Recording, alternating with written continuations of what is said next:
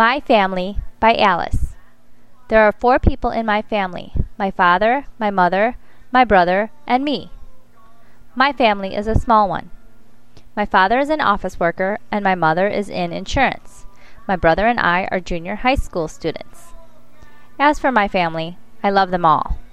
Although my brother and I always fight over the TV remote control, our relationship is a good one.